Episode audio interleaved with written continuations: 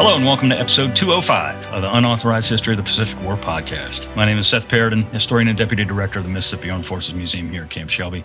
And with me, as always, is my esteemed co host, retired Navy Captain Bill Toti, former skipper of the fast attack submarine USS Indianapolis, Commodore of Submarine Squadron 3 in Pearl Harbor, and many other assignments. How are you this fine morning, Bill?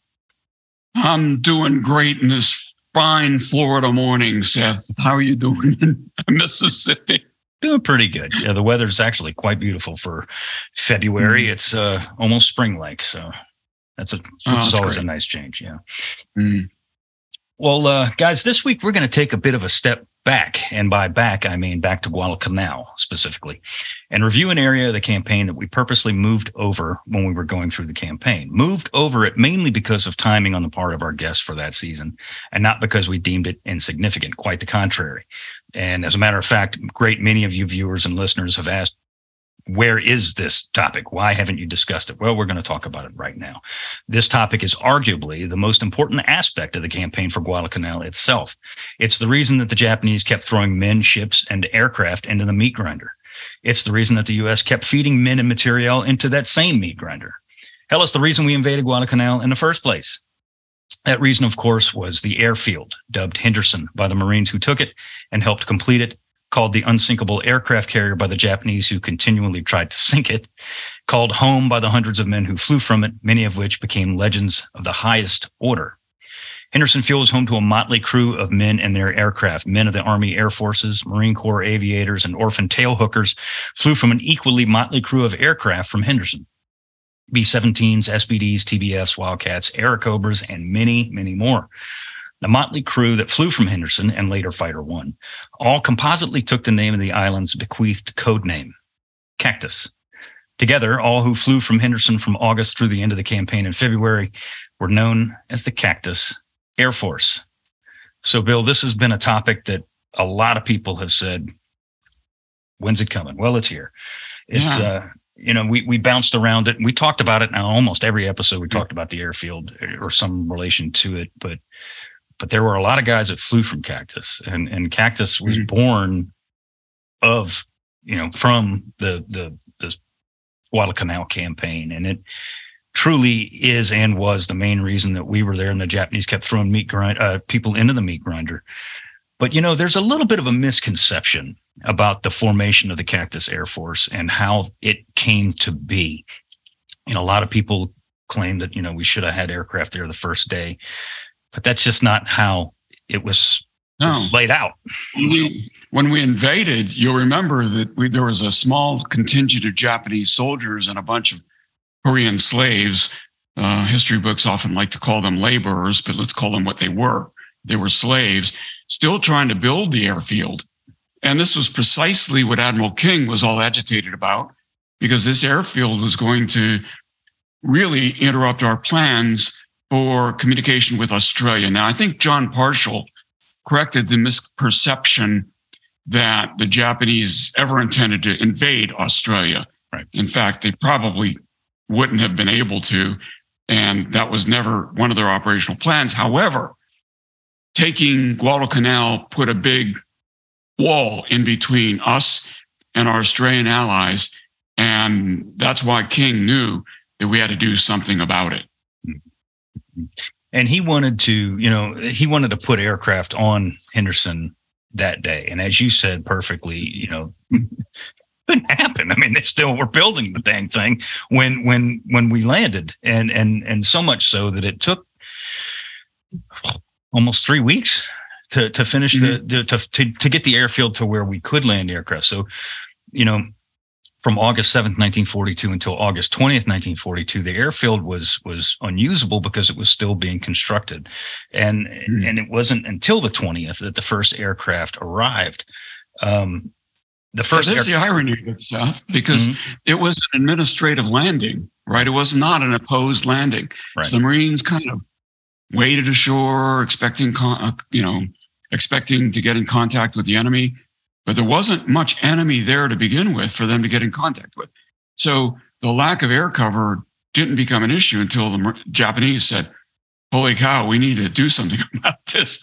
And then they showed up in a big way. Indeed. And to the point where when the Marines finally did arrive, when the, I'm sorry, when the first Marine aircraft mm-hmm. finally did arrive, and, and you'll cover that in a second how they how they got there.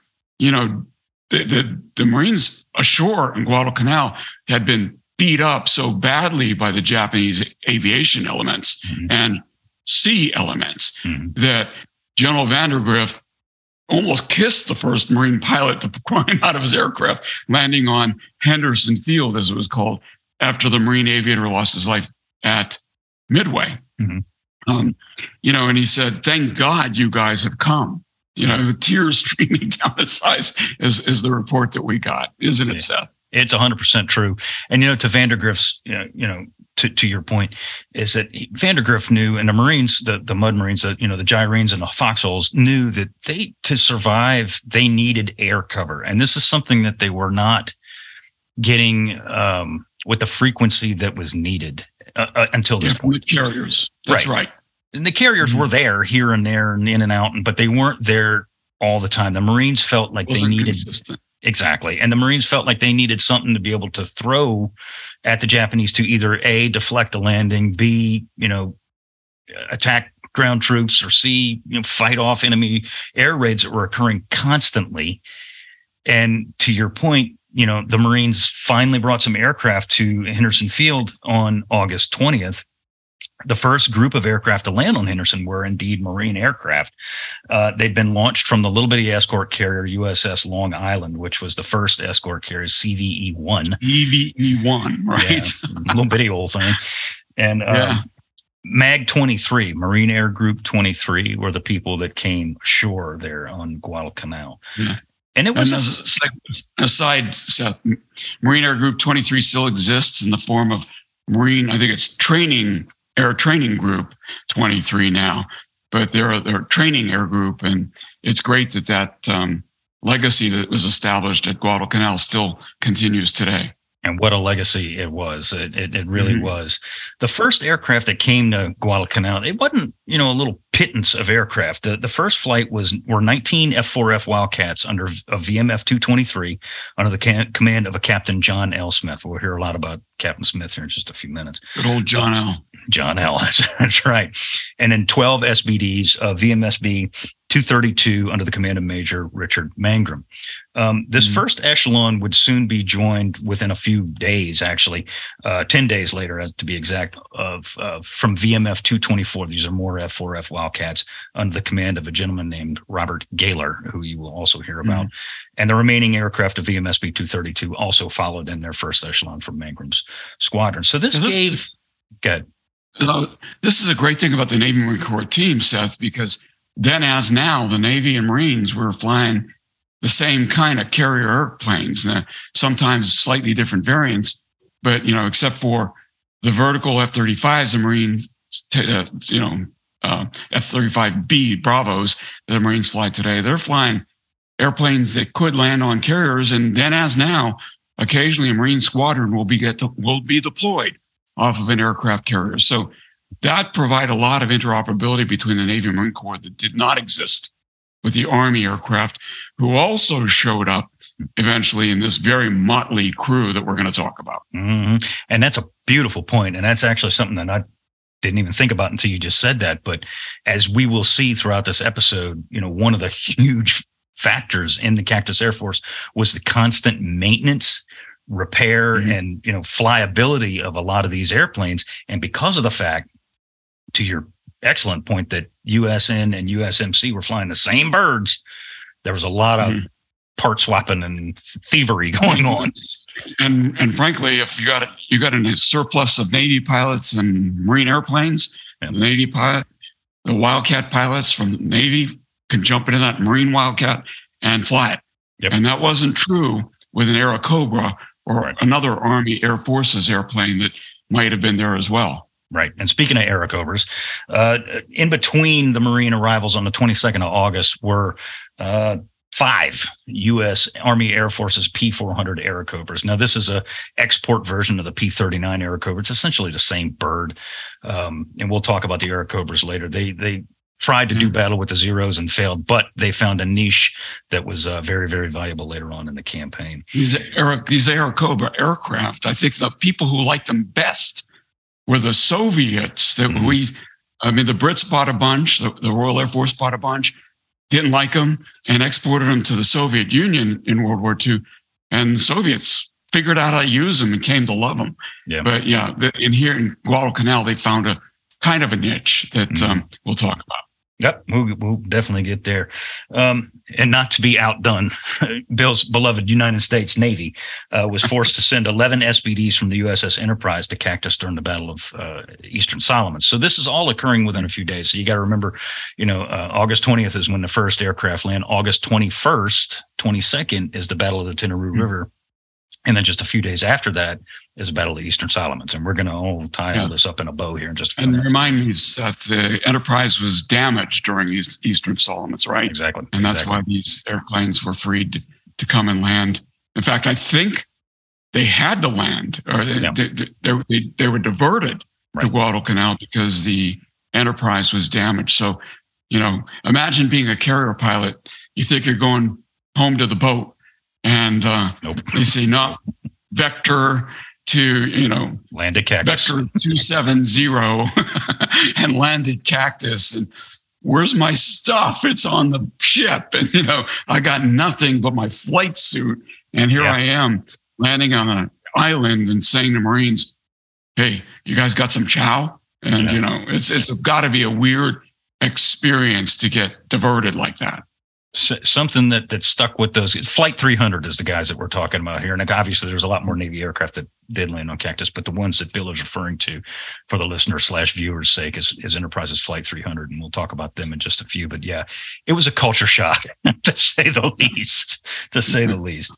So when the F4Fs and the SBDs of MAG 23 hit the ground, you know, land safely, I should say, they were welcomed as saviors. You know, the Marines on the ground finally had the air cover that they so desired because they knew that and and, and granted this is literally 24 hours before uh Ichiki hits you know 2-1 there on the on the Ilu Creek that they knew that a Japanese counterattack was coming and they they desperately desired that air cover to mm. to support them in any way shape or form that they could get it and that aircraft that air cover support arrived in the nick of time so let's talk about the first combat of some of these guys. It literally occurred 24 hours or less, really, after they landed. They land on August 20th. August 21st is their first combat well, for a lot of these guys. And it's their first combat period. You know? No. Yeah. Yeah. So the morning after arriving on shore, Major uh, John L. Smith uh, lifted off a cactus with three other Wildcats and tangled with a flight of six zeros. This is the, the following morning. Um, in the fight, Smith this wasn't Tojo time then in the noontime mm-hmm. daily scrap. This was the morning. It was the it was the morning because they were preparing. So so yes and no. So they knew that that Tojo time was you know noonish. You know they say you know it wasn't always noon, but it was midday. Yeah, and and what they mm-hmm. were doing is they were being you know they had learned from the Marines that had been ashore for three weeks and hey look you know around midday you know the stuff at the defecation hits ventilation here. So you might want to have some combat air patrol up there. So that's exactly what they did. Smith is aloft. Um, when he attacks this flight of zeros coming in. Um, notably, two F4Fs were heavily damaged, but managed to return to Cactus, eventually being deemed total losses. So this is the Marines. This is Smith's people's first tangle with the Japanese. He claims a kill, and we'll get to John L here in, in depth in just a couple minutes. But but um, he claims a kill that actually did not occur. Uh, that aircraft did limp home. But in the first air to air scrap, the Marines did okay. You know, they did okay. Mm-hmm. They engaged a superior enemy force because the flight of zeros was six to the four uh, Wildcats that were aloft. And um, they did damage and survived, but they would do better. I mean, this is their first meeting with the Japanese. They did drive the Japanese zeros off. So they did succeed in that mission. Now, and John L. have one or two other opportunities before his time. Just a few. just just a few. So yeah. now you got to keep in mind now all this is going on in the same day, and and just for the listeners' sake, we're not going to go through every single action of the Cactus Air Force because Bill and I'd be here till Christmas talking about right. that. We're gonna we're gonna hit the highlights here, you know. Um, that same morning that John L. Smith receives his baptism of fire. You know, the Marines are finishing off what's left of uh, Ichiki's people on the Tenaru River. Um, aircraft arrived from Henderson to attack what was left of Ichiki's people that had been decimated by 2 1 the night morning attack. We've covered that in depth with Dave Holland already. Um, mm-hmm. The airport, the air support provided did little to sway the battle. The battle had already been decided, but uh, you know, a lot of those P400, I'm sorry, this is August 22nd. The, the P400s that landed that day got up and sprayed some of the some of the remnants of of uh, Ichiki's forces, kind of given a preemptive view of what these Airacobras are actually going to do for the main part of the campaign. But the fact is, mm-hmm. is that the aircraft that arose to strafe what was left of Ichiki's people, which they did, it did really nothing to change the battle. But what it did do is boost that all important United States Marine Corps morale. So absolutely, the and there's that famous the photo of all those Japanese soldiers dead at Tenaru River, yep. also known as Alligator Creek, mm-hmm. and you know it's th- those soldiers probably were not victims of the air strafing attacks because they would the, the soldiers actually look fairly and this is going to sound odd to say it this way almost like they're sleeping mm-hmm. and and if they had been victims of the uh, strafing they would have been cut up pretty bad so oh, yeah. um yeah the, the, there's a very devastating for the japanese and a great morale booster for those marines who weren't sure whether they were going to survive because let's we keep pounding on this point, but it's really important to understand nobody had ever beaten the Japanese before this. And, you know, ground fighting, I mean, you, you could go back to Malay Peninsula and, and, you know, events that had happened down Southeast Asia. And so these Marines were very unsure of themselves. This, the outcome of this was not um, well, you know, developed. And so having those airplanes there to help was absolutely um, huge. Yeah, it was huge. It was huge. A couple of days later, on August 24th, this is what uh, happens during the battle. This is the Battle of Eastern Solomons that, again, we've already covered in another episode. Things get pretty hot on Cactus at this time on August 24th. Uh, as I said, due to the experience that was passed on to these pilots by the guys on the ground, they knew that midday was generally what is called tojo time. That's when the Japanese came into, at the very least, strafe Henderson Field and the surrounding marine emplacements, or worse, drop bombs and and, and you know from a mm-hmm. relatively high altitude. So that being said, um, a combat air patrol was aloft at that time, and it was also a known thing that there was a fleet action going on in the waters out past Guadalcanal. This is, of course, the the third carrier battle in 1942. Again, the Battle of Eastern Solomons. So alerts Midway, were issued. A Coral Sea, Eastern Solomons. Yep. Um, yep. Yeah. Okay. And then Santa Cruz in October. But um, because of that, the pilots uh, aboard Cactus were aware they were aloft. Not all of them by any means, but there was a combat air patrol aloft, expecting that the Japanese would come and attack the airfield with their carrier aircraft, or at the very least, come and bomb the aircraft uh, airfield at their normal noon time, noonish time. So, with that being said, there were four F4Fs aloft over Sealark Channel working as combat air patrol. Uh, Twelve more F4Fs from VMF 223 and the P400s from the 67th Fighter Squadron were waiting on Henderson for orders to launch. They were just basically just kind of sitting there waiting. Among those aloft was a battle experienced lieutenant from Hubbard, Oregon, by the name of Marion Carl. This guy is a legend. He was a legend then, he's a legend now. Uh, Carl had been, he's combat experienced, which is a rarity among the Marine aviators aboard Cactus. Now, John L. Smith got his baptism of fire on the 21st of August, but really there were few and far between in terms of Marine combat experienced aviators that were cadre of these units. Carl had been one of the Marine aviators aboard USS Saratoga when Saratoga was bound for Wake Island in December 1941, and Admiral Pye called for yeah abort yeah. yeah abort mission. So he he didn't see any combat then, but he was aboard that carrier at that time. Well, as you know, as that carrier was being pulled away, that Marine Air Group was, or Marine Fighter Squadron rather, was launched from Saratoga. And where did they land? Midway. Midway. Uh, yep. VMF 221 was deployed to the island of Midway, and they saw just just a little bit of combat action on June 4th, 1942. Yeah.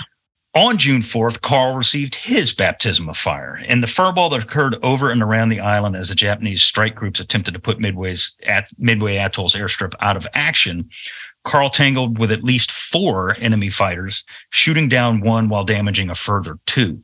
A few weeks later, his days with VMF 221 would end as he was reassigned to VMF 223 to, to provide cadre. Now, one dogfight doesn't necessarily make a whole heck of a lot of combat experience, but when you have guys who have had zero dogfights, one is better than zero. and that's exactly how the Corps looked at it. They needed people that had some sort of combat experience to take over these very green aviators and show them the ropes, you know, to teach them this is how you kill yeah, Japanese experience zeros. against heroes was rare in these mm-hmm. days. And, you know, there was a lot of folklore yeah. that the Marines were dealing and Navy pilots were dealing with about, you know, how, how the right way to do.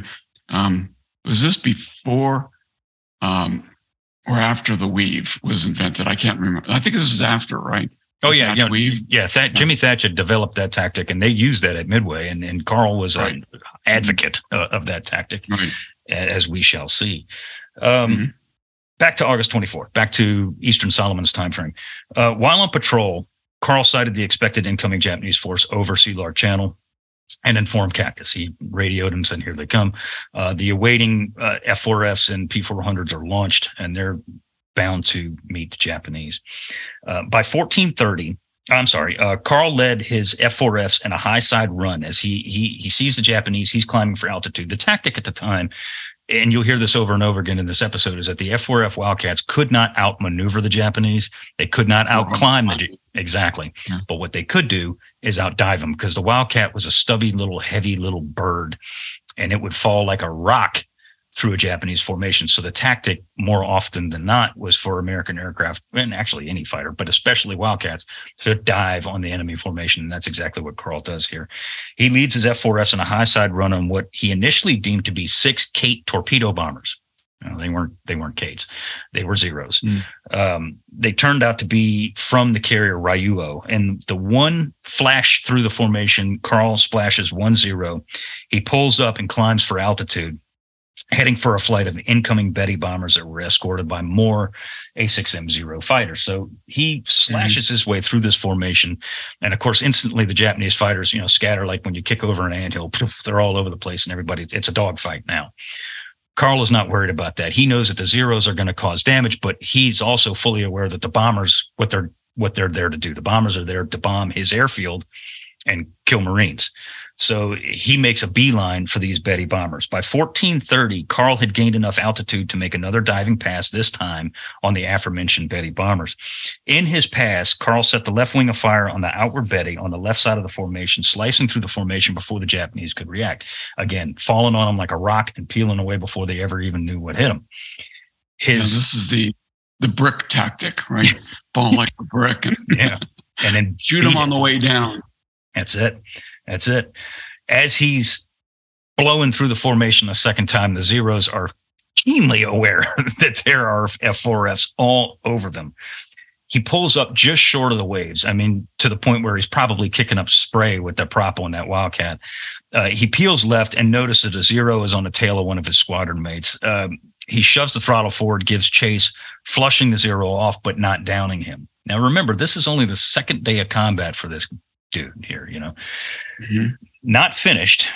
Carl gains altitude and spotted an incoming flight of Kate torpedo bombers. This time, what he sees are actually Kate torpedo bombers. No, they're not carrying torpedoes; they're carrying bombs, but they're coming here to bomb the airfield.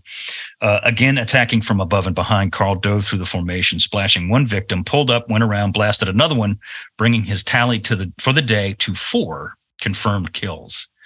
Plus now, one that makes him an ace, right? Because exactly. he had one over midway. Exactly. Yeah. So this makes five kills. He is officially the United States Marine Corps' first fighter ace of World War II. This is a big deal. You know, it's a it's a big yes. deal for any fighter pilot to become an ace. But I mean, four kills in his second combat mission really, that's a big deal. You know, and this is something that Marion Carl and and his comrades would repeatedly do. You know, they kind of grab fighters in bunches and and and and eliminate them in bunches here and there.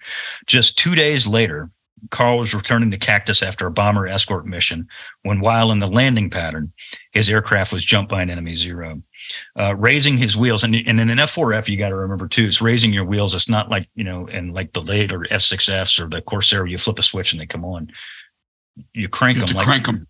Yeah. yeah. And if I remember correctly, and I could be wrong, uh, but I don't think I am, I think it's like 26 cranks yeah. to get, and and you're flying an airplane. Too, yes, yeah, yeah, yeah. Mm-hmm.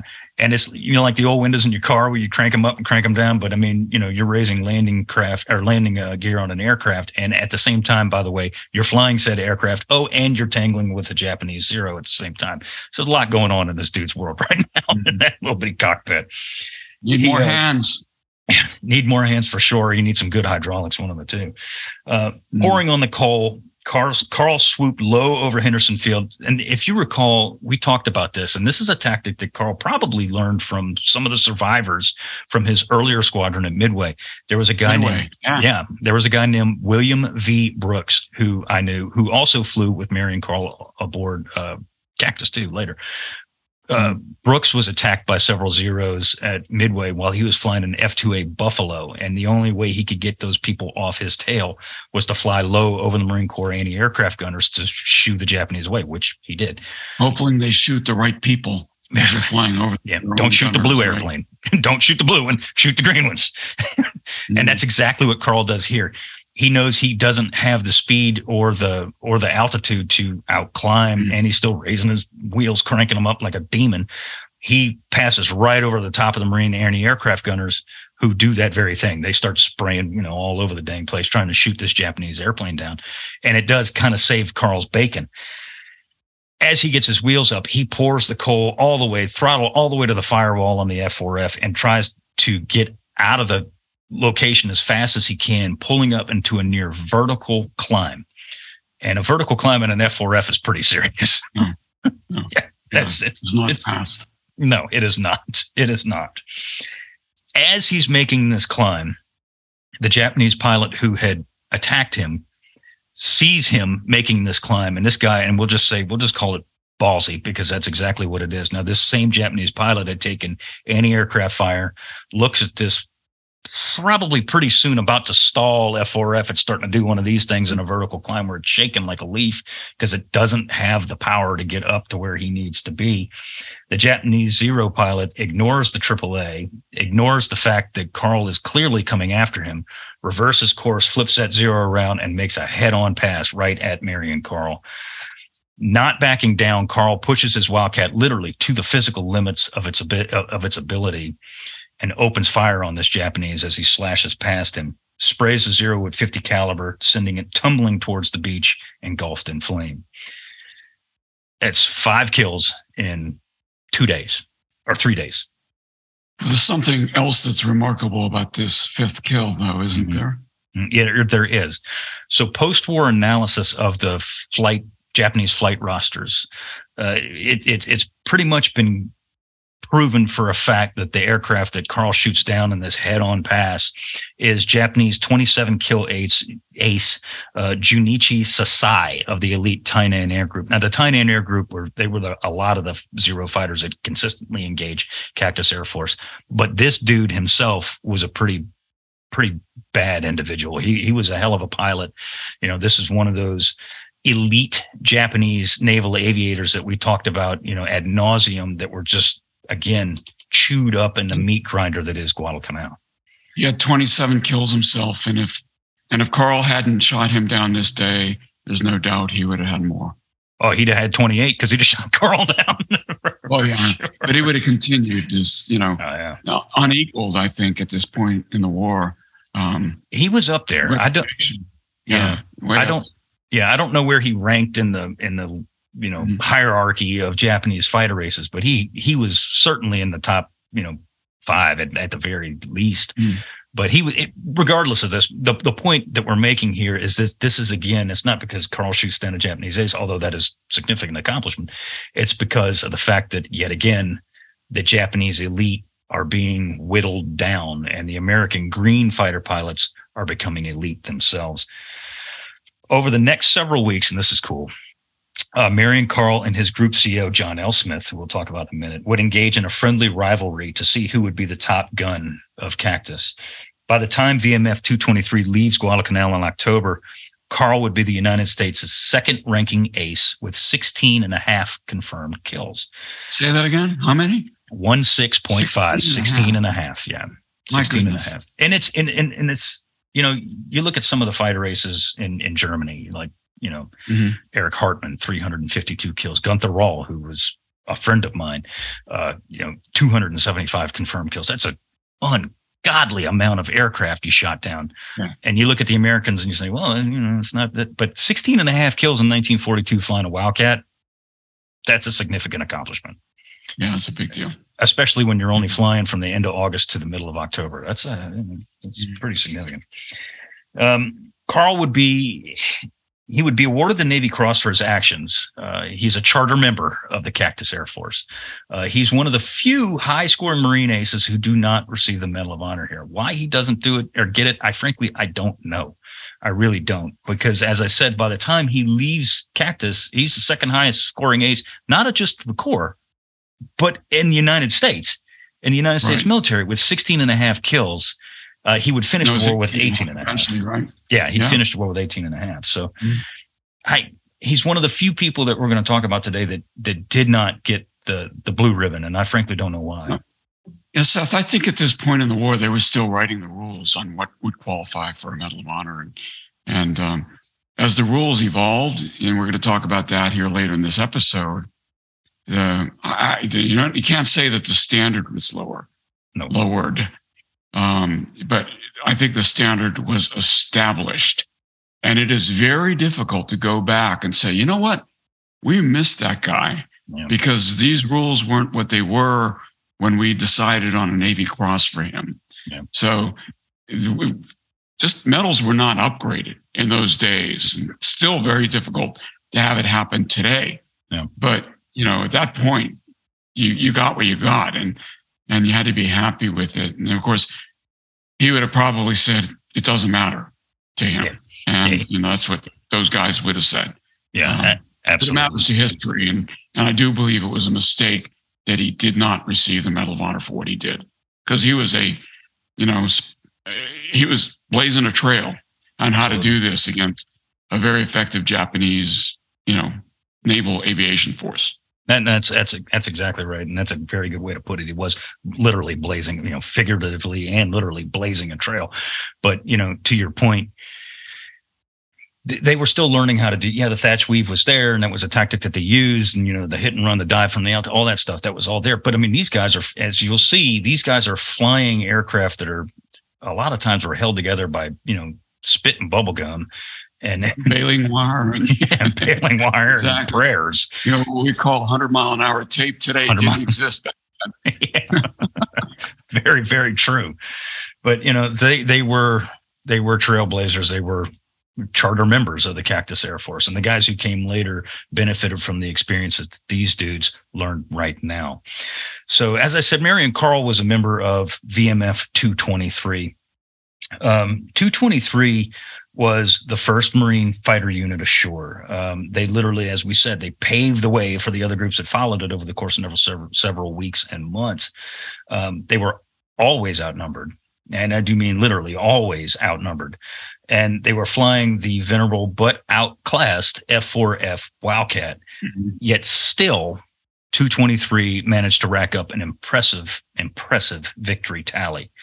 Uh, the pilots of 223 and their Army, Air Forces, and Navy brothers usually flew every single day, every day. That's incredible.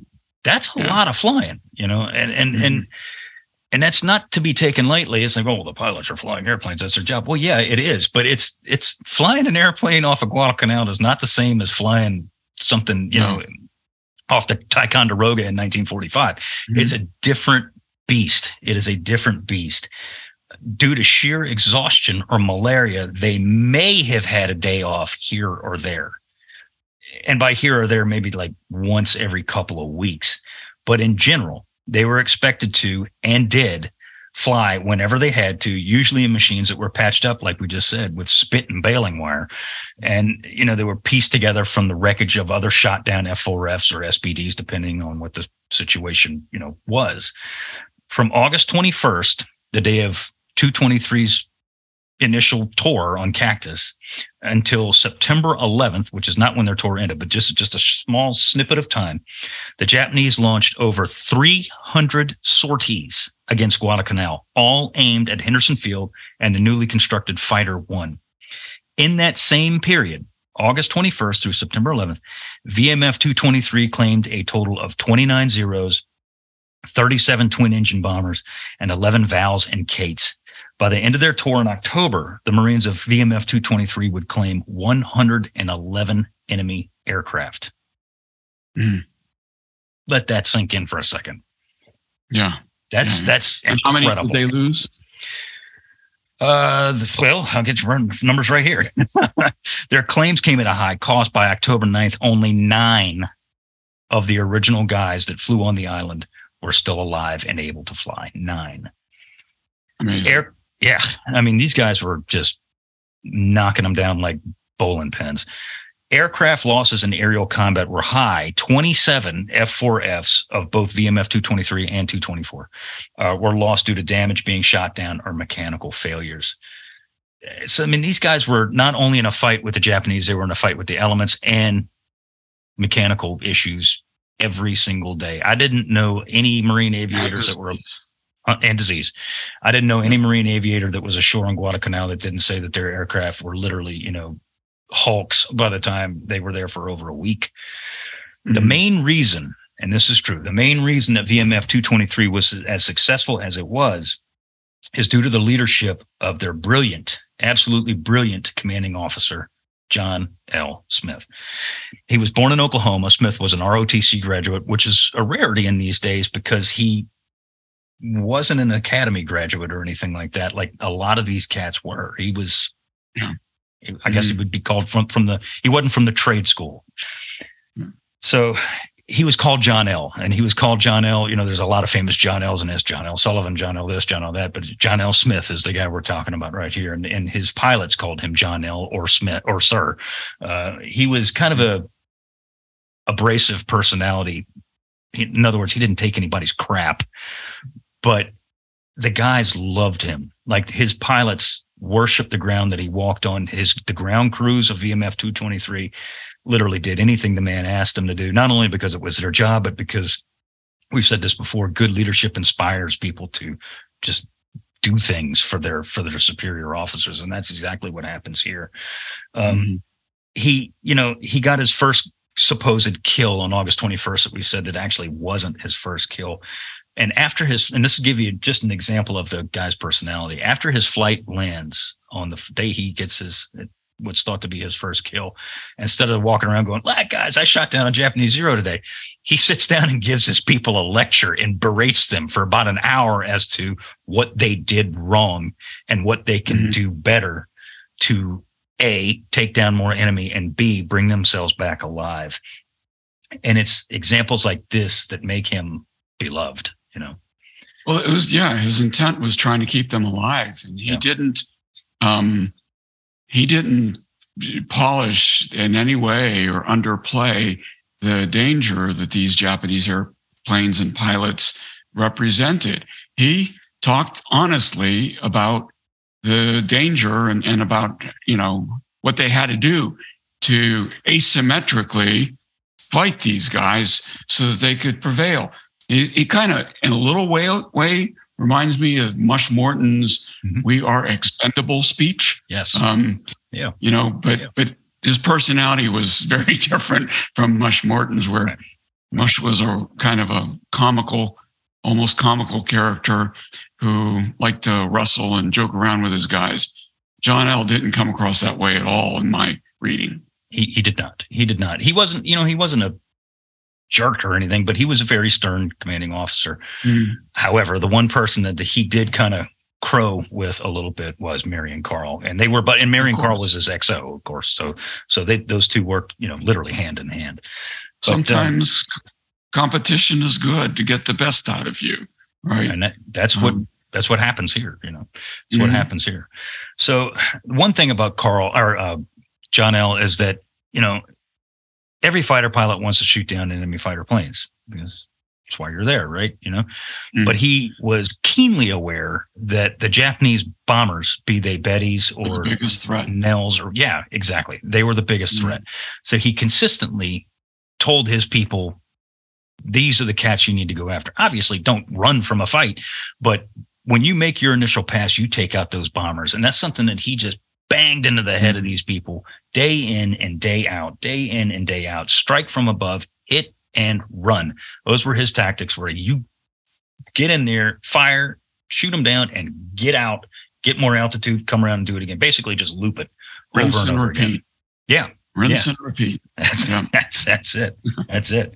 He, uh, you know, and, and the thing is, we've never really gone into any detail about the F4F Wildcat.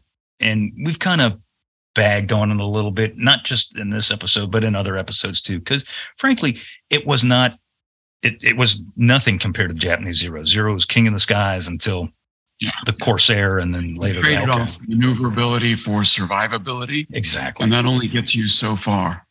It it does, but on the credit side, it gets you home. And that's the thing. Mm-hmm. That's the thing with the Wildcat that the guys who flew it, they absolutely I mean, they were clean, keenly aware that it wasn't as good as a zero, but it got them home. You know, it had the armor plate, it had self sealing fuel tanks. Mm-hmm. Grumman was notorious for making extremely rugged aircraft. This is obviously no exception here. So the Wildcat. eventually do get to Guadalcanal, but not for a while. Yeah, they another Grumman airplane, right? Yeah, so and another, learned a lot. Yeah, yeah. Probably the finest fighter aircraft of the Pacific War was the was the Hellcat. Hellcat. Yeah, yeah, yeah, definitely the highest kill ratio. But from August 26th through August 30th, a four day period, John L. dropped eight enemy aircraft, four Bettys and four Zeros. On August 30th, and this is this is just cool. And I like we we like telling these personal stories because we know you guys like to hear them, and these are just they're just mm-hmm. awesome. These guys are just amazing. On August 30th, Smith and his wingman, Red Kendrick, were at 28,000 feet when Smith saw a flight of 22 zeros below him. Undeterred, is two dudes now. Undeterred by the enemy's superior numbers, Smith and Kendrick slashed through the Japanese force, with Smith taking 1 0 on his first pass. As he pulled up to re engage, another zero appeared out of a cloud. One quick burst from Smith sent it flaming down. So this is two zeros in the span of probably less than 30 seconds. As Smith clawed for altitude for another pass, a zero came at him head on. This was a typical Japanese tactic that they would make head on passes against American fighter aircraft, basically playing chicken until somebody moved. Mm-hmm. With both aircraft firing at each other, Smith's aim was better, setting the Japanese afire. Smith watched as the enemy pilot bailed out of a stricken aircraft with his head on fire. When the guy passed by him, he got out of the bird and his head was afire. Mm-hmm. Low on fuel and ammunition, Smith headed home at this point. As he was descending towards Henderson, he no- noticed another Zero attempting to set up a run on a flock of American F4Fs that were in the landing circle. He slid in close, less than 50 feet behind the zero, set him afire, and watches the zero plowed straight into the jungle below. This is all in one day. This is in the span of, you know, the first two kills were in probably 30 seconds. 30 minutes beginning oh. to end. Oh, yeah. Yeah. yeah. Fuel limitations, right? Exactly. Mm-hmm. Exactly. Even though they're flying close to home, I mean, when they're dogfighting, they're not, you know, coasting. I mean, these guys are, they're pouring it to him. By September, mm-hmm. the friendly rivalry between John L. and Marion Carl had Smith sitting at 12 kills and Carl sitting at 11. By the end of the mm-hmm. tour, John L. would take the title, uh, ending his run with 19 kills, uh, standing atop the heap as the highest scoring American ace at that time. So he was the king of the hill uh, when when uh, VMF 223 leaves uh, Guadalcanal. And Carl at 18.5, I think. Carl had 18 and a half at the end of the war. At this time, he had 16 and a half. Okay. 16 and a half. Yeah. Yeah. Mm-hmm. So by October, though, so you got to remember they got, they get here towards the end of August and they go all the way through the rest of August, all the way through September and all the way through October before they relieve. By October, John L was nearing the end of his physical and emotional tether. Mm-hmm. You know, he had seen a lot of his people go down. He'd seen a lot of the enemy go down. And that, even though that's his job, it's starting to weigh on the man. Um, mm. He yeah, when I think about this, I think about Gregory Peck in the movie Twelve O'clock High, oh, where fantastic. At the end there, he's, he's completely spent and, you know, he tries to make another mission and he just can't. And mm-hmm. they kind of cart him off and he's, he's unconscious until he hears whether or not his, uh, how many planes have returned from their daylight bombing run over mm-hmm. Europe. And, and this, this in my mind, this is John L at this point in the war. Yeah. Yeah. He's, he's, he's pretty much done. He's pretty much spent. You know, he himself had gotten shot down too, and that's the thing with a lot of these Marine aviators. They had did not all of them by any means, but a lot of them did. Marion Carl, you know, a lot of them did get shot down, and because of the friendly mm-hmm. natives and and the the system that had been worked out within the Solomon Islands, they were able to get back to Guadalcanal. Well, John L. Smith is no different. The one time he got shot down, and I frankly forget the date of when it occurred. As he was making his way back to now, he was spotted and picked up by friendly natives. But as he was making his way back to the the cove where they were going to basically, you know, get him out of there, extricate him, and bring him back to Guadalcanal, he passed the wrecks mm-hmm. of two in two different locations of his fighter pilots. Uh, and by the wrecks, I mean like their crashed aircraft with their bodies still with inside. Mm-hmm. And for a fighter pilot, that's something you don't, our fighter pilot, uh, you know, a squadron commander, that's something you don't see. You know, when you see your men go down, they're literally going down in flames, but you don't see those often. You don't see those dead young men, you know, as opposed to an infantry mm-hmm. commander that sees it all the time. You know, he mm-hmm. saw the bodies of his pilots that he knew very, very well. He trained these guys in the cockpits of their birds, and that shook him up a little bit. It really did. You know, mm-hmm. and, and I, I don't think you could, you know, make an argument as to why it didn't shake him up in a letter to his wife, and this is, I'm going to read this verbatim. In a letter to his wife, Smith let on that he had had enough. He goes, quote, Louise, darling, I haven't the least idea of what's going to happen to me in this squadron. Have lost the best I started out with. Lost one the same day I was shot down. I'd, I would have rather it been me instead of him. Hope I can see his family when I get back and tell them what a swell Marine he was. I know they'll be proud of him. He just received the Distinguished Flying Cross really no justice in war, or he certainly would have gotten through. I've gotten 18 of them so far, and I'm getting sick of seeing them burn and blow up in my face. Several times I've had to duck to get out of the debris. And an, an admiral pinned the Navy Cross on me the other morning. I'm proud to get it, except that they think that this is good payment for seeing young pilots who are sharing my tent go down in flames day after day. I don't mind saying that I am sick of the whole mess. All my love to you, John. And that admiral that pinned that Navy Cross on him, name was Nimitz, as I mm-hmm. recall. Indeed, yeah. indeed. Not yeah. just some admiral, but the admiral. The admiral. Yeah. But but yeah, it, and and there's footage of that, which I'll show in here in this. Well, I'll show it now. Uh, that mm-hmm. that is is John L. and Bob Galer and Marion Carl, all with their Navy crosses on, having been pinned mm. directly by Admiral Chester W. Nimitz. So the squadrons are relieved in October. While back home in the United States, uh, John L. Smith is awarded the Medal of Honor by Roosevelt personally for his leadership and actions while a member of the Cactus Air Force. And for John L., he could have cared less that that ribbon with the right. blue stars was on. I mean, he took it as a great personal honor, but he didn't care. You know, he he he received it for representing his team. Exactly.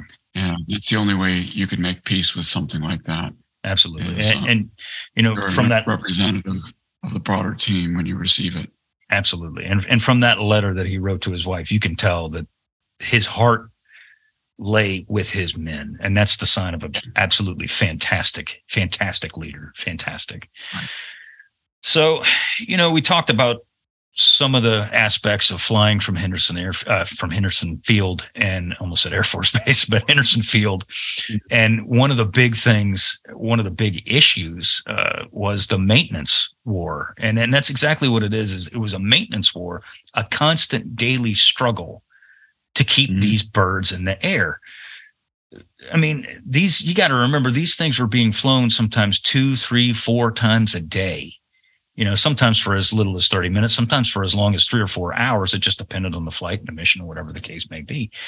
But, you know, I mean, on a good day, that that's going to wear out an airplane pretty fast. On an aircraft carrier, that's going to wear out a bird real fast, where parts are relatively plentiful, where you can generally get a, you know, blower if you need one for your for your air, airplane. But on Guadalcanal, especially from September through October, that wasn't always the case, was it, Bill?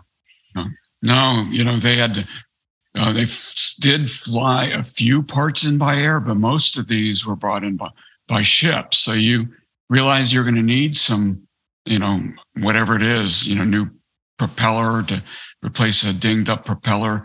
It's going to be days, if not weeks, before you get it. And so, other you try to anticipate and put your order in early because you know you, what parts you're running out of faster than others.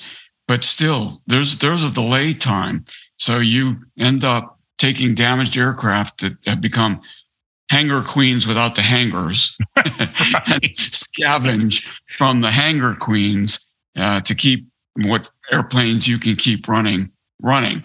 And the, the mixture of air, navy marine airplanes you know you were able to scavenge navy to use on a marine airplane but the army air force's airplanes were a separate entity entirely. Yeah. and almost none of those parts were usable by the navy or marine corps. And so they had to get their parts in generally from australia. Right. and so it's you know different supply routes managed by different chains of command. Mm-hmm. and it was tough. Yeah it, it, really was. And you know the, the beautiful thing about it is and we talked about this on an episode with dave holland uh, is that you know inter-service rivalries they're always there but a lot of times especially here on guadalcanal that was thrown out the door i'm not saying that you know snide comments well, weren't made it helps there. that there was no bars for people to get in bar fights over the services. That's probably um, very true. yeah, But you're right. Everybody cooperated. This was a model yeah. of joint warfare before nobody anybody knew what that word meant.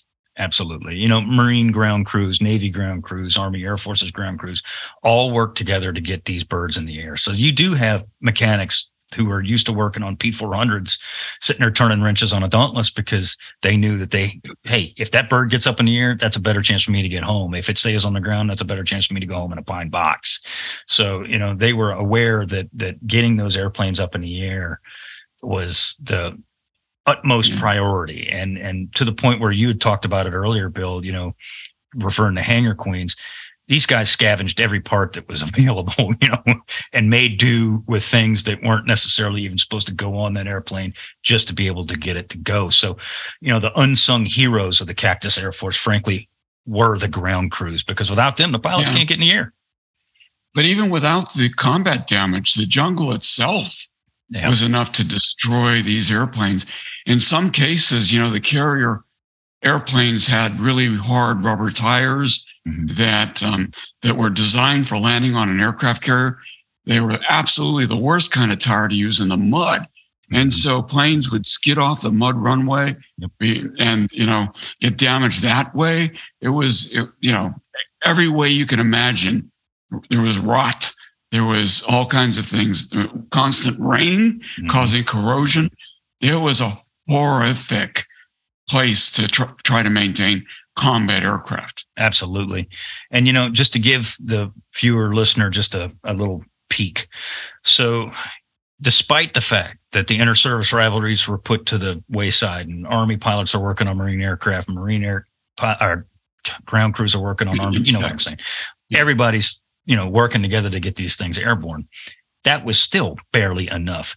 By September 11th, just before Edson's Ridge, VMF 223 had 13 pilots and only seven Wildcats to fly. VMF 224 wasn't in much better shape. They had 14 pilots and only 10 Wildcats to fly. And of the mentioned 17 F4Fs, only 12 were truly flyable. The rest were, as you said, Bill, hangar queens without the hangar. So, mm. you know, it was a constant fight. And that's not even considering the fact that the Japanese were shelling, which we're going to get to that in just a second. Fuel was also an issue, not necessarily the availability of fuel, because that was usually on hand. I don't ever recall hearing or reading that American aircraft couldn't get airborne because of lack of fuel. It was just the simple task of filling it up.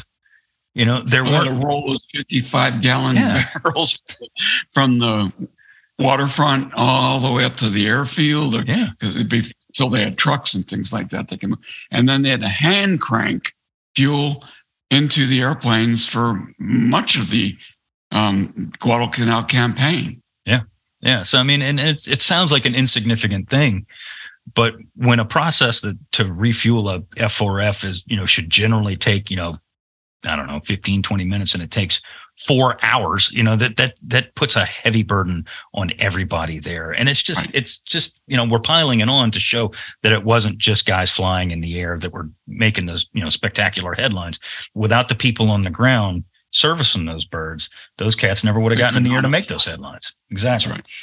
So before September the 2nd, uh, the third, when the third defense battalion installed an enormous SCR 270B radar system next to the pagoda on Henderson Field.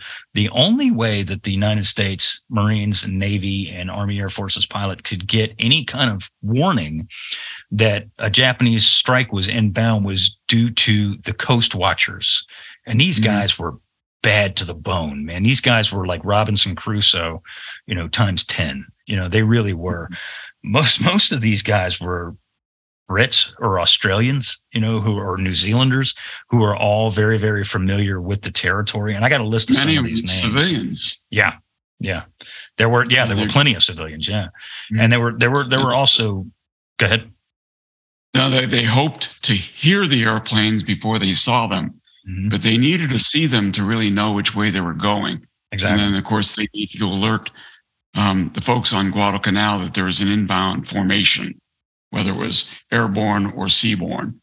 And they just more of the same, the, support infrastructure ashore on Guadalcanal and ashore on every one of the supporting islands was incredibly important. Mm-hmm.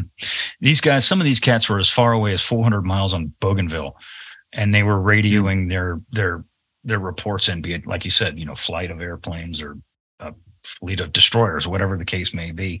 Guys like Lieutenant W.J. Read, Petty Officer Paul Mason, Major Donald Kennedy, Sergeant Geoffrey Kuper, Ashton Rhoades, Lieutenant Donald McFarland, all these, and many, many, many, many more risk their lives every single day to get their information out. The Japanese were keenly aware that they were on these islands and they had patrols mm-hmm. out looking for them every day, hunting them down with dogs radio and direction else. finders trying yep. to catch their radio reports. And these guys, they had to live, you know, like commandos. Yeah. And many of them were not commandos. No. Um, just in very, very primitive conditions, fighting disease just like everybody else mm-hmm. without the medical infrastructure necessary to, you know, to really fight the disease. Right. And, and and without these guys, you know, it would have been a whole different story aboard Henderson Field and Cactus Air Force would have had a hell of a lot rougher life than they already did. And so the Coast Watchers, it's another group of people that don't get a lot of uh, recognition when it comes to the Guadalcanal or the Solomons campaign, period. And they were right. invaluable, absolutely invaluable. So losses in combat and mechanical losses put a massive strain on the Cactus Air Force, as we said. By September, due to attrition, the Cactus Air Force Cactus Air Force only had 64 available aircraft to fly. That includes B-17s, PBYs, F-4Fs, SBDs, and a handful of remaining Army Air Forces P-400s. You know, almost daily, and that wasn't every day, but almost daily Japanese bombing raids further reduced that number. Naval shelling from Japanese destroyers, heavy cruisers and light cruisers, and we'll get to the battleships in a second, also reduced that number, but not by as many as popular history would tell us. You know, it's thought that every single time the Japanese came down, they'd shell the island and that, you know, a dozen aircraft were destroyed or something. That's really not the case. It it only happened, I mean, it happened a lot, but it but huge losses in terms of aircraft due to naval shelling really only happened two or three times, right? Yeah, because it was random. I mean, there was no real targeting. Um, they could shell the airfield, but whether they would hit the, the very spot that an airplane was parked was basically a luck of the draw. So it's not that they didn't do damage; they did, but you know, it wasn't. It, it was more psychological yes. than it had, you know, impact and destroying airplanes. Absolutely, uh, Zero destroyed more of the friendly airplanes than the naval shelling did. But the naval shelling was relentless and mm-hmm. just really struck fear in everybody ashore when it was happening. Yep. But there were two times where, and we've talked about this with John, that, you know, had the Imperial Navy just basically done it again. Henderson Field probably would not have been a problem, would not have been a thorn in their side anymore. Um, the one time that the Cactus Air Force very nearly was wiped out, and I mean to an aircraft, was the mm-hmm. night of the the bombardment. The bombardment. October yeah, 13th. Exactly. Kongo and Haruna came down the slot and fired their 14 inch rifles for an hour and a half and threw like 970 14 inch shells at Henderson Field for, you know, we've already gotten into that, but it was a it was a mm lot of shooting. 32 of the 39 SBDs that were on Henderson were destroyed. All of the TBFs aboard uh, Cactus were destroyed, and at least 10 more were damaged. The fighters, which were now parked at Fighter One, fared better, although 18 out of the 42 F4Fs were destroyed and four P100s as well as two P39s. So the vast majority, more than half of the inventory aboard Cactus, aboard Henderson Field, were wiped out in just that one shelling by the Japanese battleships. That's why I say, had they done it for a couple more nights, it would have been. You know. Yeah, 100%. It took yeah. us a, a, while to re- replace those aircraft, didn't it? Yes, it did. It did, and it, indeed. Uh, and and you know, not resting on their laurels, there the Japanese on another attack by the cruisers Maya and Myoko. These are heavy cruisers with eight-inch shells. They fired over fifteen hundred rounds of eight-inch shell fire, destroying a 1, further fifteen hundred rounds. I mean, that's like rain. You know, that's mm-hmm. serious. They destroyed a further twenty-three Dauntlesses six Wildcats, eight TBFs, and four more P400s. This specific attack left Cactus with only 34 airplanes, nine of which, nine, were F4Fs. So, so the uh, fighter fighter one fared worse this time than he did the first time. But yeah, if it was rain, it was killer rain. Big time. Big time. So I mean, while the to your point, the shellings were more psychological than anything else. There were those two times where the Japanese got they were very, very accurate in their shelling, and frankly, sometimes they were very like because all this is being done at night.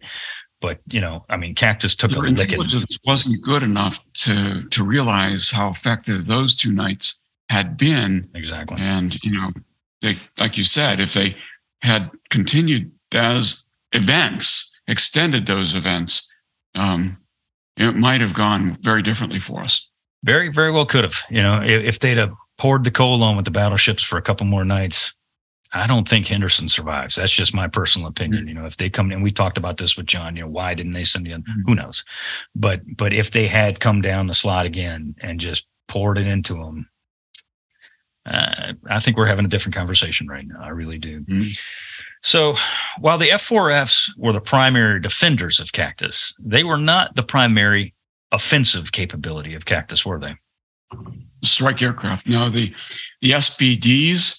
Um, you know, were did what they did in Midway and everywhere else. They were effective when we had them with the trained, with the talented pilots and the targets, you know, and, and the right circumstances.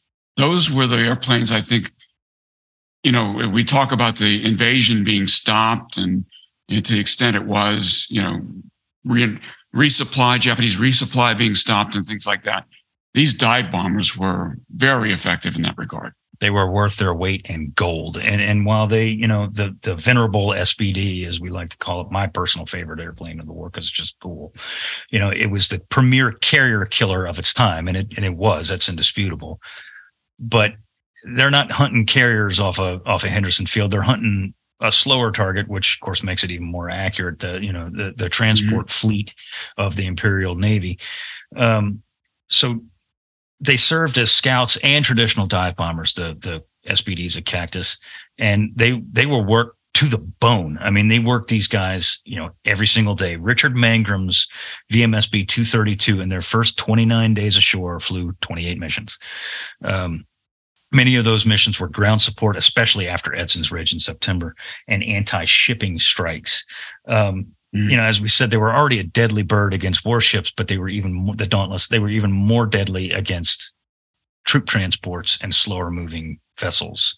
Yeah, and I mean they paid their freight. And remember those destroyers that resorted mm-hmm. to dragging barges and dragging oil drums and kind of slingshotting them into yeah. the northern the northwestern end of Guadalcanal as resupply efforts. I mean, those destroyers couldn't kick it at flank speed without losing their cargoes. So they were kind of constrained as well and mm-hmm. became easier targets for the SBDs.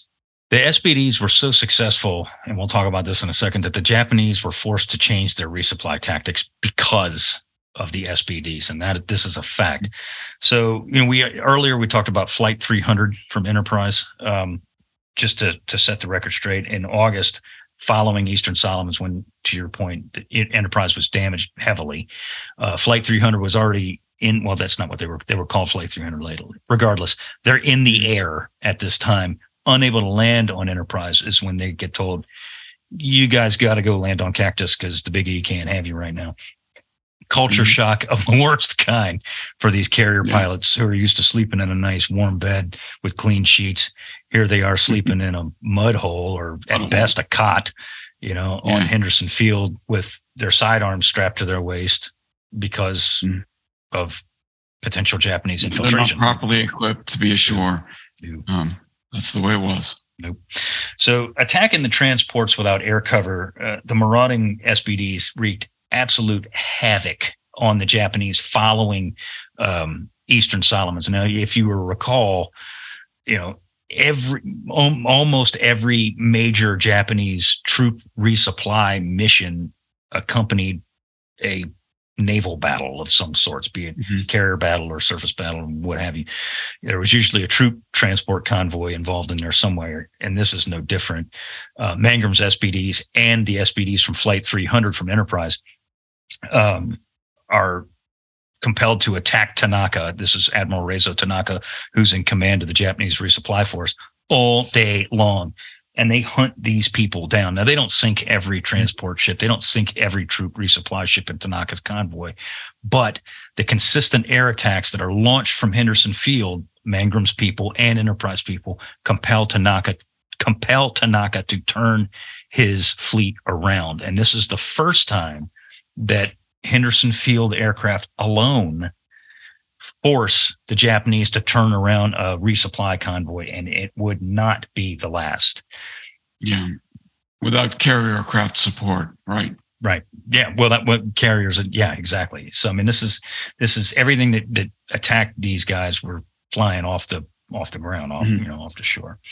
Um, the Navy and Marine SBDs and Navy TV, Navy TBFs that are accompanying them were vital in the role of attacking incoming Japanese transports that were destined to deliver troops and supplies to Japanese men ashore.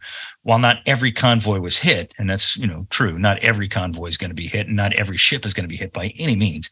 A great many were, so much so that the Japanese resorted to night tactics. This, to your point, Bill, this there started flinging guys ashore in destroyers, and you know, and admittedly, the destroyers escorted the, the some of these transports in at night, but such was the fear of the aircraft that flew from Henderson Field as part of Cactus Air Force that the Japanese completely flipped their resupply schedule around to where they only tried to bring people in at night because they were absolutely petrified of American air power flying from Guadalcanal.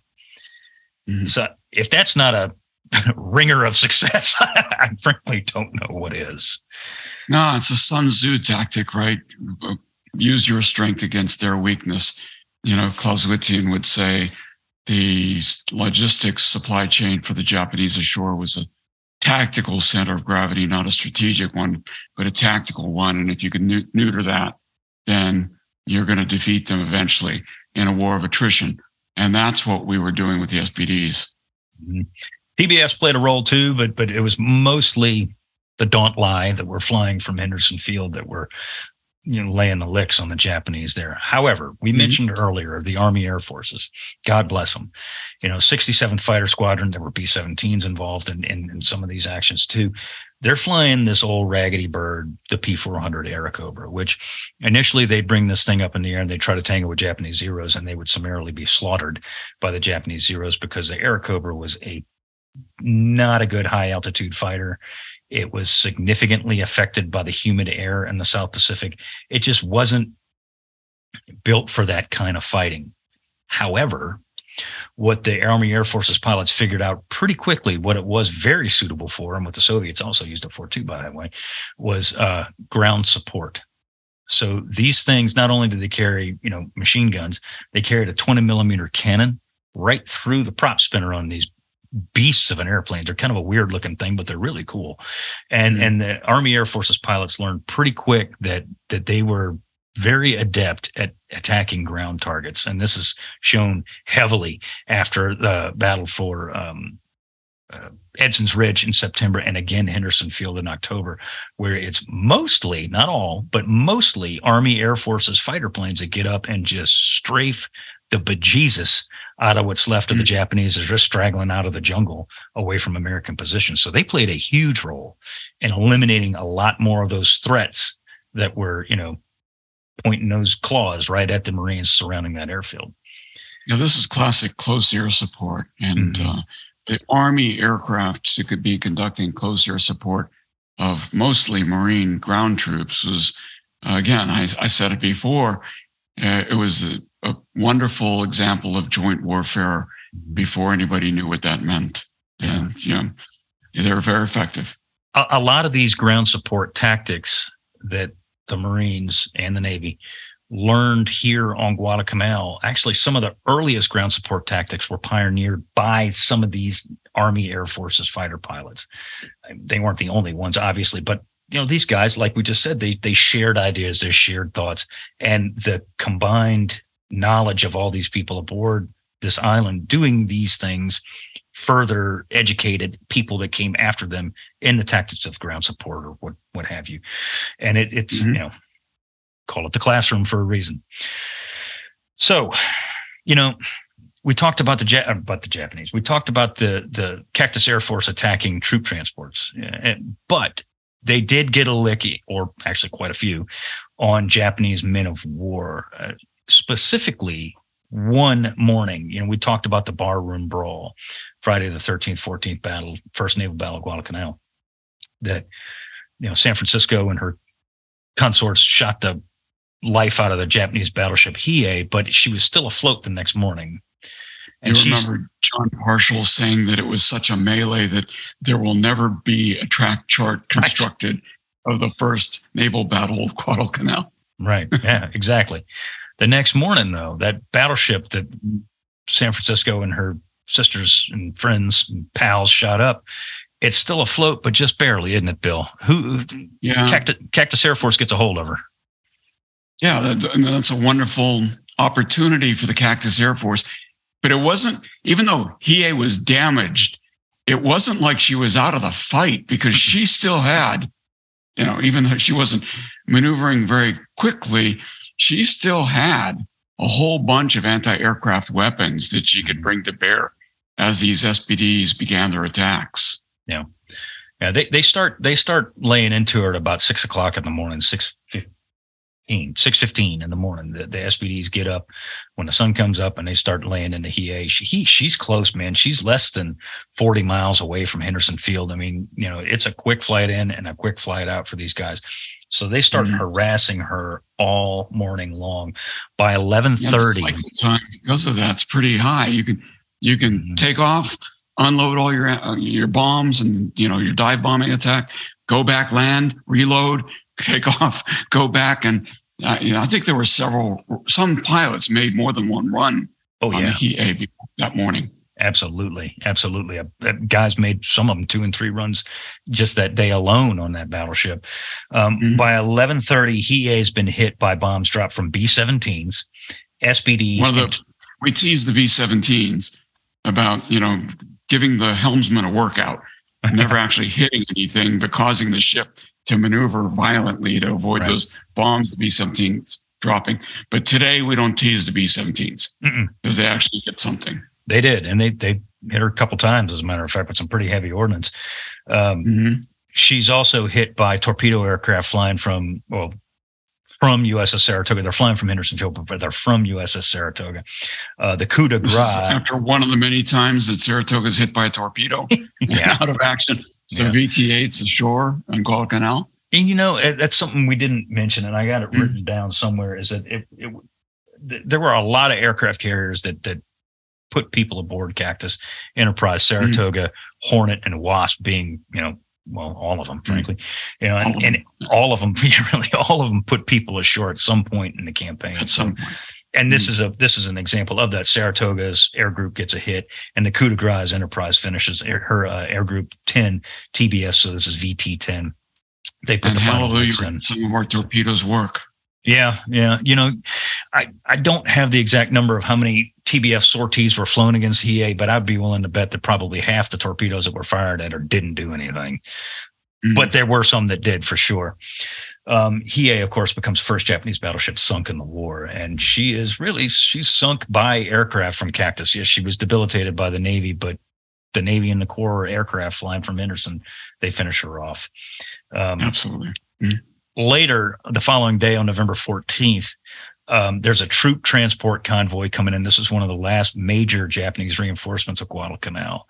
And this is a huge thing because, you know, we talked about the barroom brawl and, of course, Admiral Lee and the Washington, you know, laying waste to Kirishima, but there's still a troop transport convoy coming in to Guadalcanal to reinforce these guys come hell or high water and now bereft of any real air cover, these troop transports are coming in and they are ripe pickings for Cactus. On mm. um, Tanaka's troop convoy is attacked by the SBDs and TBFs, and F4Fs do strafing runs too. Uh, the following day, uh, most of the ships are destroyed, or at the very least, they're hit and they're beached. You know, several of them are beached on the shore at Guadalcanal. They make it in, but there's several of them are beached, and there's some very famous footage and pictures of these ships just stuck right there on the shore. I think some of the wrecks are still there today, or what's left of them. Yeah, they are. Years. In fact, as a scuba diver, one of them is a very popular dive site mm-hmm. that I almost went to dive on back about a decade ago, but didn't quite make it. Yeah, I mean that's that's that's a permanent. Well, for however long they'll stay there, that's a reminder yeah, of the Cactus Air Force. Pretty, yeah. pretty heavily these days. Yeah. Yeah. But that's a reminder of the Cactus Air Force's, uh, you know, potency, if if you will, mm-hmm. are those wrecks that are still on the beaches of Guadalcanal today that were attacked and hit on November 14th, 1942. So as we wrap it up, there's one more personality we have to talk about. And we absolutely have to talk about him because he was the man. And he had a pretty cool nickname. Uh, yeah. Swivel Neck Joe. Swivel Neck Joe. How did he get that nickname? We'll tell you in a minute. Back after this. But so following the relief of VMF 223 and 224 in October, a new, a new Marine fighter squadron lands on Henderson Field and calls Cactus its home. Uh, green, in terms of combat experience, the squadron was supremely led by its CEO and XO, a gentleman by the name, the XO, a gentleman by the name of Joe Foss. Mm-hmm. Uh, and this is an old man by fighter pilot standards.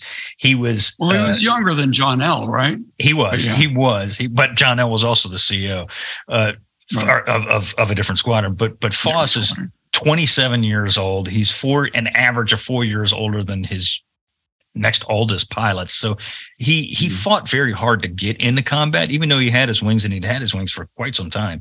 He um he fought very hard to get into combat because people said, "Look, you're too old. You don't need to be doing this, and you know you need to be staying here and training, you know, other guys how to fight." He's adamant that he wanted to get out to the Pacific Theater, and he obviously does do that. As executive officer of the squadron, Foss normally led a flight of two four plane divisions, so do the math here. Joe's mm-hmm. flight would earn the nickname, quote, Foss's Flying Circus, which is very difficult to say very that. fast. Yeah, yeah, it's a great nickname. And, and you'll yeah. see why here in just a minute. Uh, that Foss's Flying Circus would eventually produce five aces and rack up over 60 kills. Just those guys alone. In his first mission on October 13th, Joe would claim the first kill of his career. A zero overshot his Wildcat in the gunnery run, and Joe sprayed him down. Um, an instant later, Foss was jumped by three zeros and had his Wildcat crippled, spewing oil. He barely made it back to fighter one. He was infuriated at infuriated at this because he had target fixation. You know, this is his first kill. Mm-hmm. He shoots this airplane down. It's seen by everybody on Guadalcanal, and then he's jumped. vision. You're staring at that thing, and you and you don't want to, you know, look anywhere else because you're afraid you're going to miss it. Exactly. So he's so irritated at himself when he lands, and his bird is crippled. And we already said before that you know there's really not much spare parts hanging around. He lands and he tells one of his pilots, he says, "You can call me Swivel Neck Joe from now on." so he wanted to make sure that never happened again. His head's going to be on a swivel. Yeah. Absolutely. Absolutely. So from then on, old Swivelneck practiced the tactics of ace fellow ace or future fellow ace Joe Bauer. Joe Bauer was another Marine Corps ace that was aboard Cactus uh, or aboard Henderson Guadalcanal Cactus, whatever you mm-hmm. want to call it. Um, and Foss would crawl in so close to his to the enemy aircraft that the other pilots said, "quote The exec used to get so close that the Japs that he left had powder burns on his kills." The following day, I mean, that's close. Yeah. I mean, obviously he didn't leave powder burns, but that's still, he got close. Mm-hmm. The following day, his Wildcat, now repaired, just barely though, coughed up oil and he took over, he, Joe took cover in a cloud. Uh, as he does, moments later, a zero flashed past him on the tail of another F4F. At that instant, Joe opens fire and gets a second kill in two days, two kills and two missions. And this is kind of a thing for Joe Foss. This is what happens to him throughout the rest of his time aboard Cactus here. On the morning of the 18th, the South Dakota native was flying an interception mission bound for a flight of Betty bombers when the Betty Zero escort jumped Joe Foss's flight. Big mistake on the Japanese part here. Uh, climbing, Joe was able to get above the escort, shooting down one zero, hitting another, driving off a third off of one of his men's tail. Chasing the third zero, Joe was able to get in a long burst that flamed the enemy uh, Zero's engine. Pulling up and right above the formation of Betty's below him, he watched as the bombers came under attack from VF, uh, F4Fs from VF 71. These are guys that flew off of the USS Wasp. Diving on the Bettys, Foss executed a beautiful diving run pulling up sharply as he dove through the formation and poured 50 caliber into the belly of one of the bombers, chalking up his third kill of the mission and the fifth of his career. In nine days at Cactus, nine days, Joe Foss had already become an ace in nine days. This is the a harbinger of things to come when it comes to old swivel neck here. Keeping the pace up on the 23rd, Joe shot down another four aircraft, four more zeros. And while that was excellent, his finest day would come only two days later. Flying combat air patrol over Henderson Field, Foss eyed a flight of zeros coming in to potentially strafe the field around 10 o'clock in the morning. Not wanting to let the enemy get close to the field, Foss, Foss fired from long range, something he generally did not do. And in the process, downed two zeros, but burned up all of his ammunition. Infuriated at his own, you know, basically he just expelled all of his ammunition trying to get to these people. He uh, landed, refueled, rearmed, and returned to the air later that afternoon.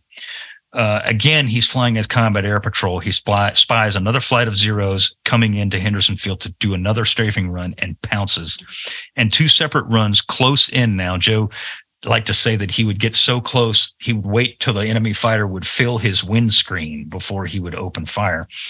He shot down another uh, three Japanese zeros, bringing his total to five for the day. In 13 days of flying from Cactus, Joe had shot down 14 enemy aircraft. That's just awesome. Yeah, this is uh, you know record setting. It is. It so, is. I mean, that's marksmanship of the highest order. Absolutely, and uh, right. you know, and it's not like the Japanese had run out of highly skilled pilots at this yeah. point of the war. That wouldn't happen until later in the war. Right. So it's not like he was flying, flying against petty officers who just were handed their aircraft, you know, right. a few days before. Right. These were good pilots in the world's best fighter aircraft. Yeah. And he's making them look like clowns. You know, he really is. He's mm-hmm. making them look like clowns. The kills had come fast and furious over the next several weeks for Joe Foss, often in bunches. He wouldn't just, I mean, he would shoot down just one here and there, but more often than not, he'd get three, four at a time. By November, Joe's tally stood at 23 kills, making him the highest scoring American ace at that time.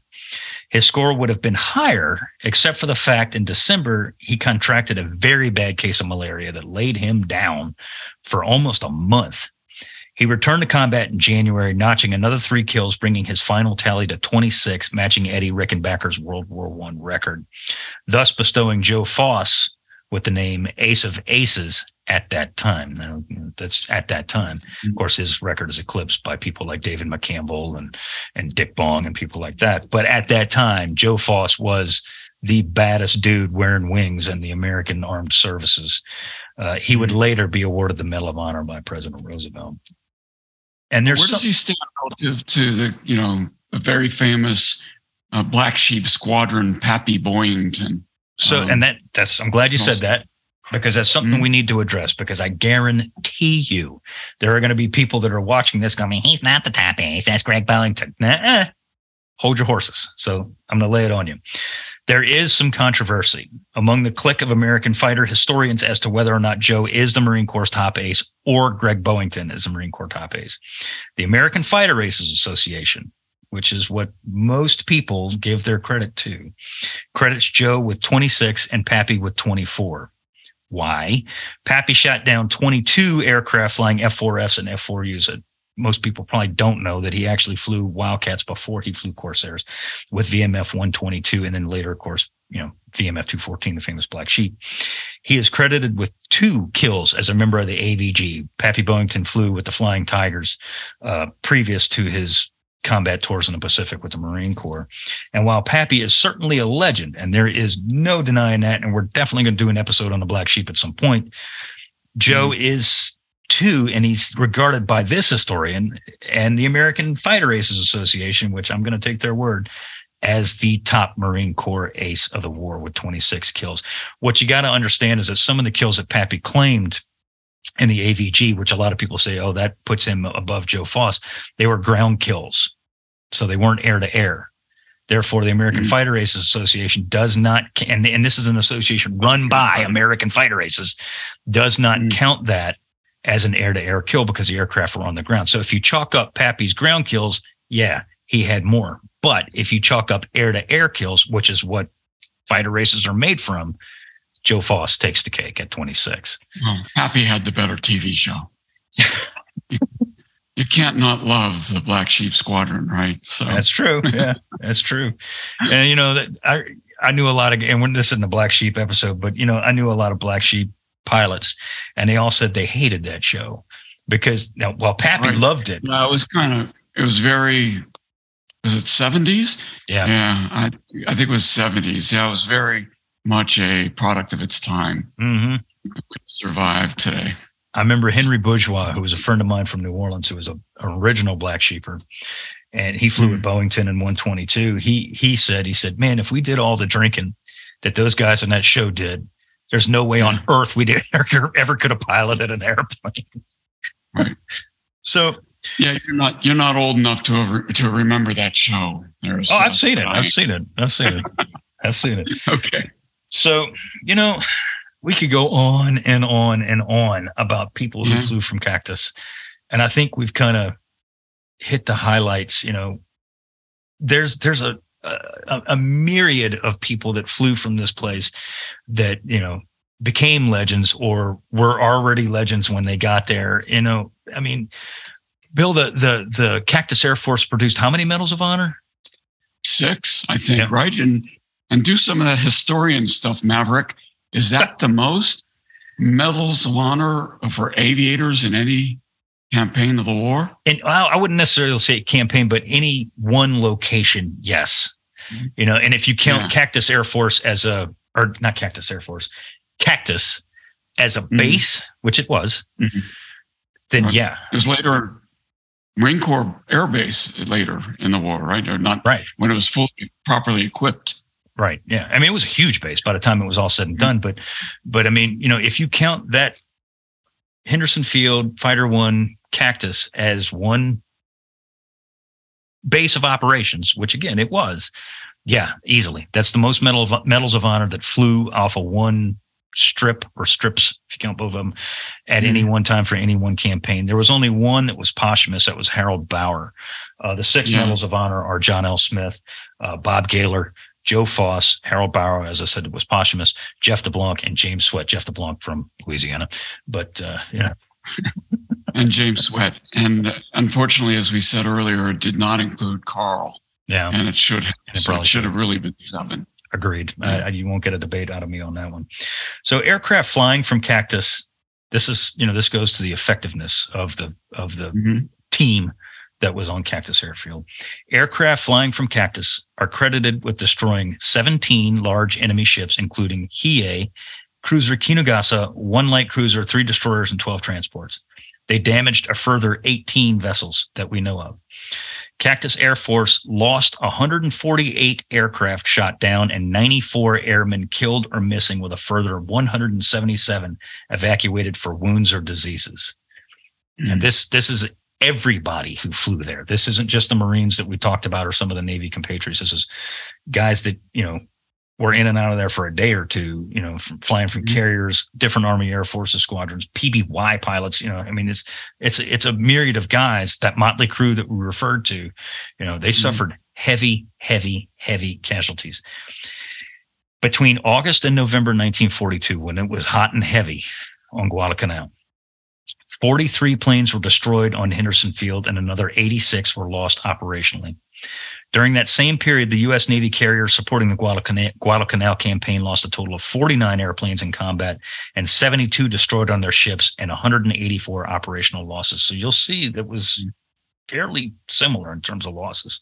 Estimates of total Japanese losses range as high as 900 aircraft and more than 2,400 air crew members. Now, these are not all shot down by guys who flew from Cactus Air Force. This is just a composite right, right. grouping.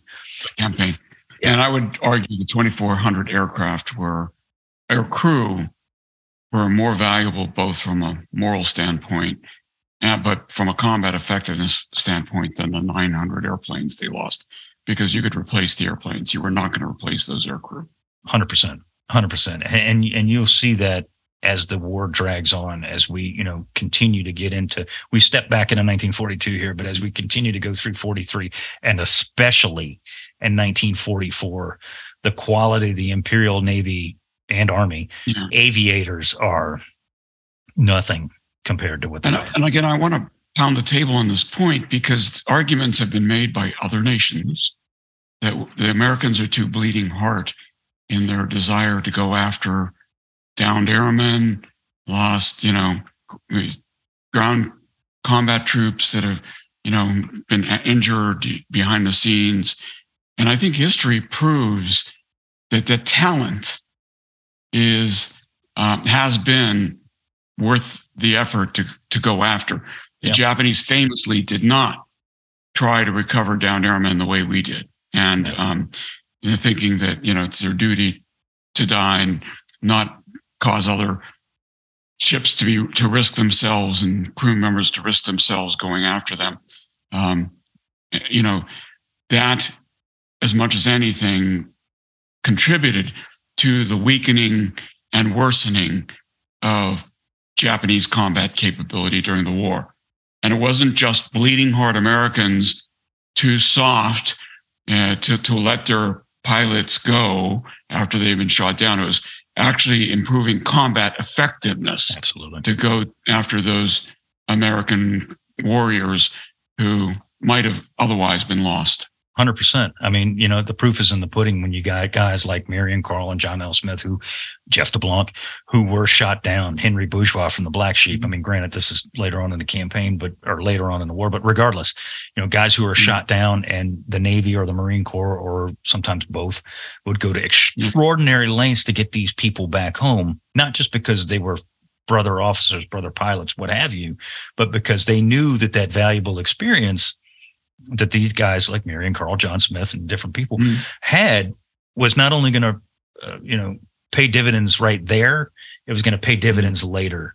So, you know, you get guys like Marion Carl who do wind up coming back to the war, but they're coming back as squadron CEOs now, and they're teaching mm their their young, you know, charges how to kill Japanese in air to air combat. And, and, you know, it's, it, it, it, goes on and on and on that the rescuing of American aviators, the, the, the, the saving of those lives paid huge dividends later on and you know for the immediate present but generally later on and the japanese to their detriment you know they're mm. a shell of themselves in 1943 really, but especially 44, yeah. you know, they're just not, they can't compete. So from an administrative point of view, I would say as well, you know, Joe Foss, Marion Carl, and John L. shot down so many airplanes. And I've never read this from a historical standpoint. It just comes to mind that you start rethinking what should the definition of a combat ace be, right? Mm-hmm. Five combat kills. Is that threshold too low? these guys shot down so many airplanes. Maybe we should raise the threshold of what we and it, and that doesn't begin to talk about what the Germans did. No, no. World War II. So no.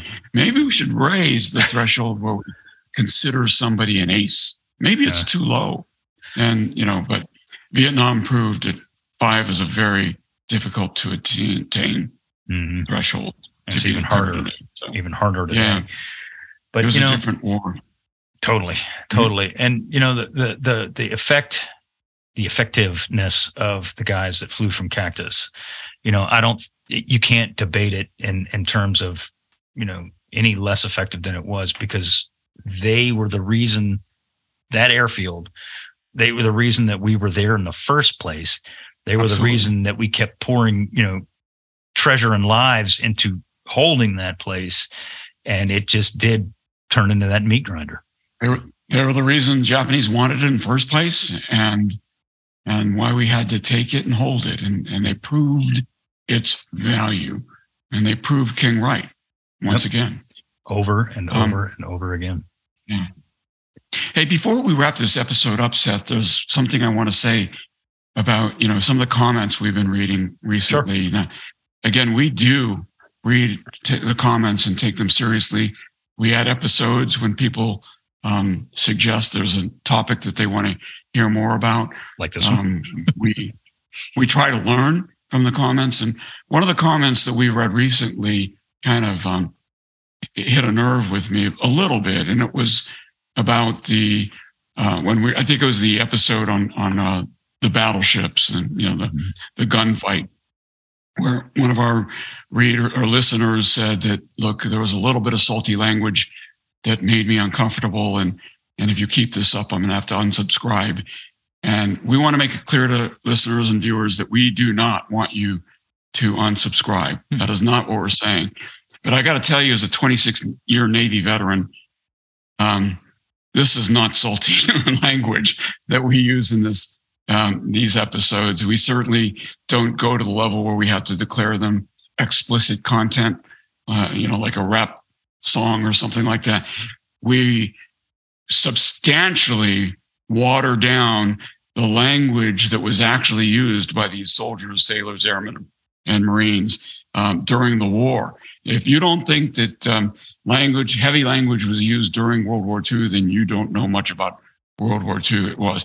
Now, that is not to say that we're going to use it, um, you know, in, in inappropriate ways. Mm-hmm. Uh, we're going to continue to, to make this show family friendly.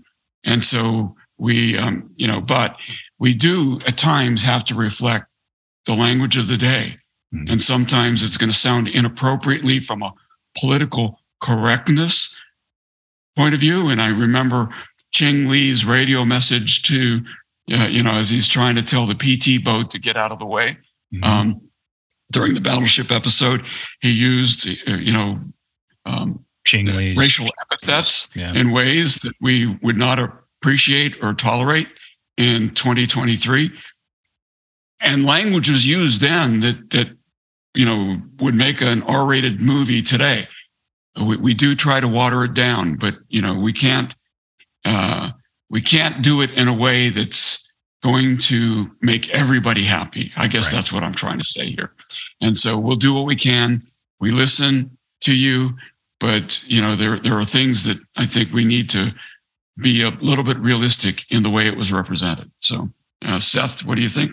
100% agree. And you know one of the one of the comments well not one but a great many of the comments that we received that i personally greatly appreciate is that you know the listeners uh, say that or watchers whatever say that you know when they watch or hear our episodes it's like listening to a couple of guys sitting at a bar and and yeah. you know which we would do breeze. if we were in the same town.